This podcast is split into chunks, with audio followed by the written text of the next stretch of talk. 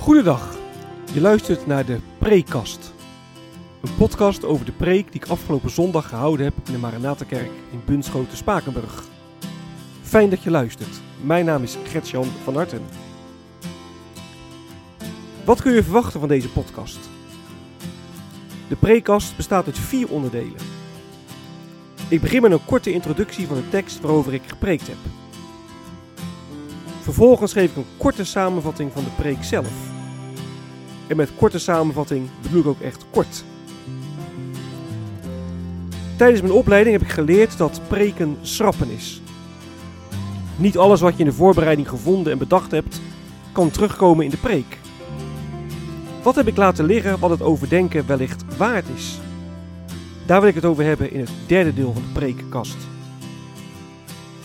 En tenslotte sluit de preekkast af met een aantal verwerkingsvragen. Vragen die je kunnen helpen om de preek te overdenken en of toe te passen. Ik wens je veel luisterplezier.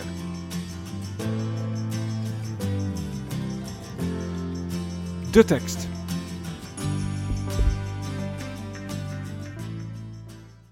Mijn collega Jan Meijer en ik preken in de 40 dagen tijd aan de hand van het boekje Rondom het Kruis. En op deze tweede zondag van de 40 dagen tijd stond Petrus centraal. En ik heb gepreekt over Lucas 22, vers 33 en 34. En we, we hebben gelezen Lucas 22 vanaf vers 14 tot en met 34.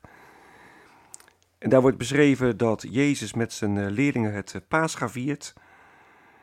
En hij zegt dan tegen zijn leerlingen dat dit het laatste Pascha is dat hij viert totdat het koninkrijk van God gekomen is.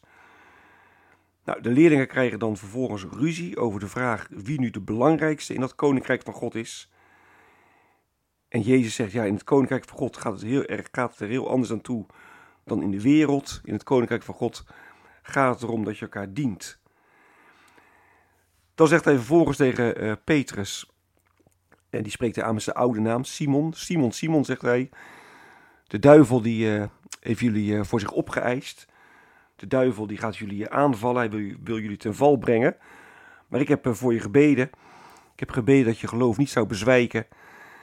En als je dan eenmaal tot inkeer gekomen bent, dan kun je de broeders sterken. En dan komt de tekst dat uh, uh, Petrus zegt: Heer, ik ben zelfs bereid om met u de gevangenis in te gaan en te sterven.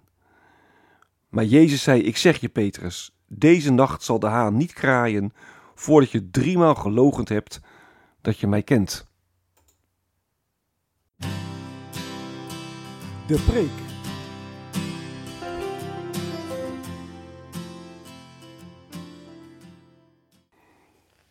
Jezus laat zien wie je bent. Dat was het thema van de preek. Je hebt uh, pijn in je buik en je gaat voor onderzoek naar het ziekenhuis toe. Nou, daar ziet de dokter dat je ernstig ziek bent. Maar omdat hij dat niet zo'n mooie boodschap vindt, zegt hij tegen je dat je kerngezond bent.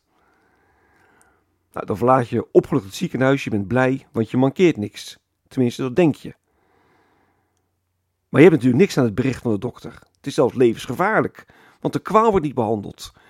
En de dokter kan maar beter het eerlijke verhaal vertellen. Nou, zo is het ook met het evangelie. Het is misschien niet fijn om te horen, maar het evangelie laat heel eerlijk en scherp zien wie wij mensen zijn. Nou, Jezus heeft het Pascha gevierd met zijn leerlingen. En hij vertelt Petrus dat de duivel hem zal aanvallen. Maar dat Jezus voor hem gebeden heeft. Nou, Petrus is niet zo onder de indruk. Hè? Hij is Jezus volledig toegewijd. En hij is bereid om met Jezus te sterven. En met andere woorden, Jezus hoeft zich over Petrus echt geen zorgen te maken. Hij laat de storm maar komen. Maar Jezus is heel scherp. Jezus zegt: Voordat de haan kraait, zul je me tot drie keer toe verloochend hebben. En Jezus die ontmaskert Petrus. Jezus laat het ware gezicht van Petrus zien. Kijk, Petrus die zal echt ongetwijfeld oprecht gemeend hebben dat hij met Jezus wilde sterven. Maar Petrus die, ja, die kent zichzelf niet goed genoeg, hij overschreeuwt zichzelf. En dat gevaar dat bedreigt ons ook, dat we te groot denken van ons geloof. Alsof er geen onzekerheid is en alsof er, alsof er geen twijfels of vragen zijn. Nou, Jezus ontmaskert Petrus en laat zien: Petrus, zonder mij red je het niet. Als ik niet voor jou gebeden had, dan zou jij niet staande zijn, niet staande blijven. Nou, Jezus ontmaskert Petrus niet voor niks. En hij wil hem leren op Jezus te vertrouwen. En Jezus wil Petrus aan, aan God verbinden. En daarvoor was hij ook naar de aarde gekomen. Daarom was hij op weg naar Golgotha. En daarom was Jezus ook bereid dat vreselijke lijden op zich te nemen. Daarvoor wilde hij sterven aan het kruis. En Petrus zei: Ik wil met u sterven. Maar Petrus wist niet wat hij zei. Het was precies andersom. Jezus stierf voor hem. Jezus stierf om ons te redden. Voordat de haan kraait, zul je mij driemaal verloochenen. En zo, zo zou het ook inderdaad, ook gebeuren.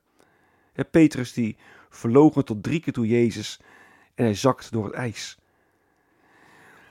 Maar Jezus laat hem niet vallen. En na zijn opstanding werd, Jezus, werd Petrus opnieuw door Jezus in dienst genomen.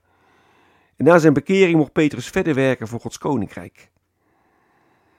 Maar ook toen viel Petrus nog in zonde. Denk bijvoorbeeld aan Galaten 2, vers 11, waar Paulus zegt dat Petrus echt heel kwalijk gehandeld heeft. Paulus noemt het gedrag van Petrus zelfs verwerpelijk.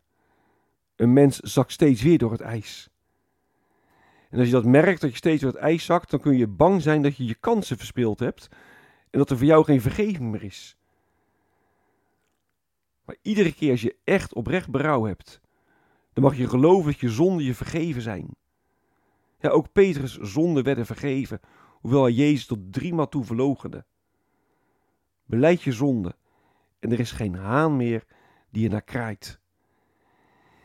Jezus laat zien wie je bent. En dat is ontmaskerend. Maar ook bevrijdend. Want daarmee wil Jezus je bij hem brengen. Wat is blijven liggen?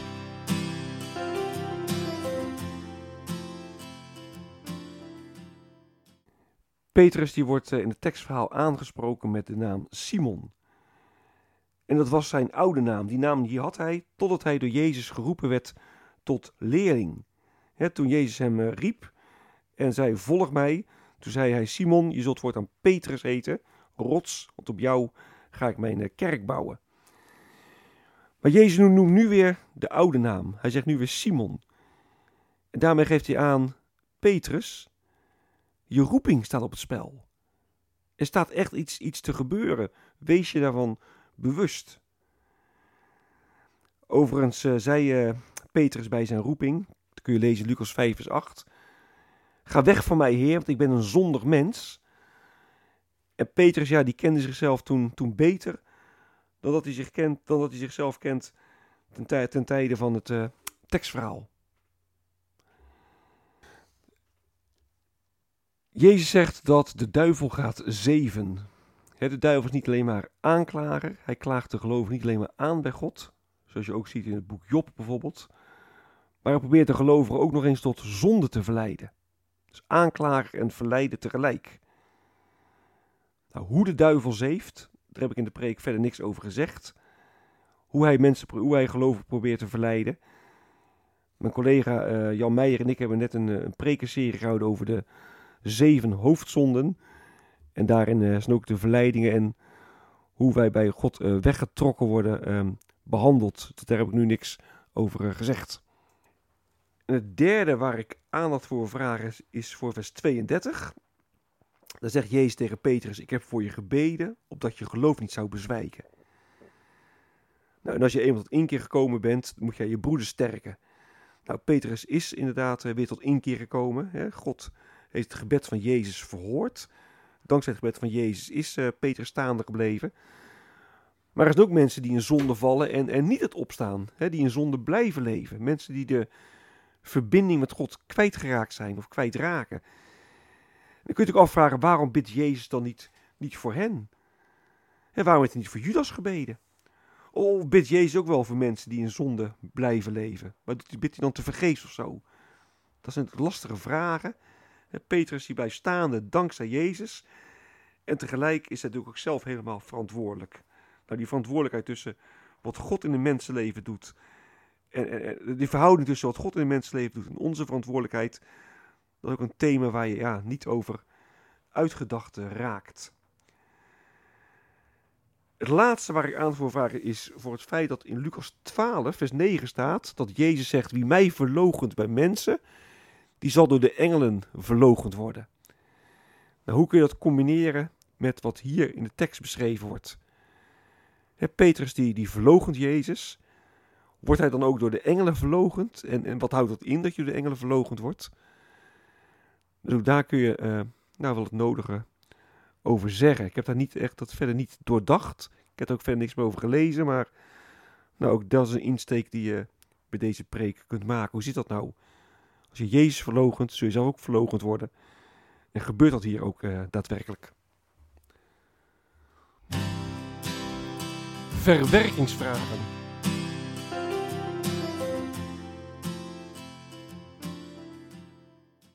De eerste vraag die ik wil stellen is: in hoeverre herken jij jezelf in uh, Petrus? Hè, Petrus die grote woorden spreekt. Petrus die zegt: Ik ben bereid om met u de gevangenis in te gaan. Ik ben zelfs bereid om voor u te sterven. Maar als het dan echt op aankomt, dan, ja, dan zakt hij door het ijs en dan kan hij die grote woorden niet, niet waarmaken. Nou, in hoeverre herken je jezelf erin? De tweede vraag is: hoe ziet jouw ware gezicht eruit als je door Jezus ontmaskerd wordt? Hoe ziet jouw ware gezicht eruit als je door Jezus ontmaskerd wordt? Ik heb in de preek gezegd dat als Jezus je ontmaskert, dat Jezus dat eh, met een doel doet, hè, namelijk om je te redden. Dat het ook bevrijdend is als Jezus je ontmaskert. Maar de vraag is dan, in hoeverre ervaar je dat inderdaad echt als bevrijdend? Hè, vind je het bevrijdend dat Jezus je ontmaskert, dat Jezus laat zien wie je, wie je echt bent? Hè, Jezus laat het zien met de bedoeling dat je echt naar, naar Hem toe gaat en tot Hem vlucht en bij Hem je hel zoekt. Maar ervaar je dat inderdaad daadwerkelijk als bevrijdend? En de laatste vraag die ik wil stellen is: in hoeverre geloof je echt dat er geen haan meer naar je zonde kraait? Ik heb in de preek gezegd dat als je schuld beleidt, dat je zonden echt vergeven zijn, ze zijn weg, er is geen haan meer die er naar kraait. Maar geloof je dat ook echt? Kun en durf je daar ook echt op te vertrouwen? En wat betekent dat voor je, ja, voor je geloofsleven en je leven met God? Dit is het einde van de prekast. Mocht je vragen of opmerkingen hebben, dan kun je me mailen op mailadres van hartengretjan.gmail.com van hartengretjan.gmail.com Ik wens je nog een hele prettige dag. Hartelijk dank voor het luisteren. En wie weet tot een volgende keer.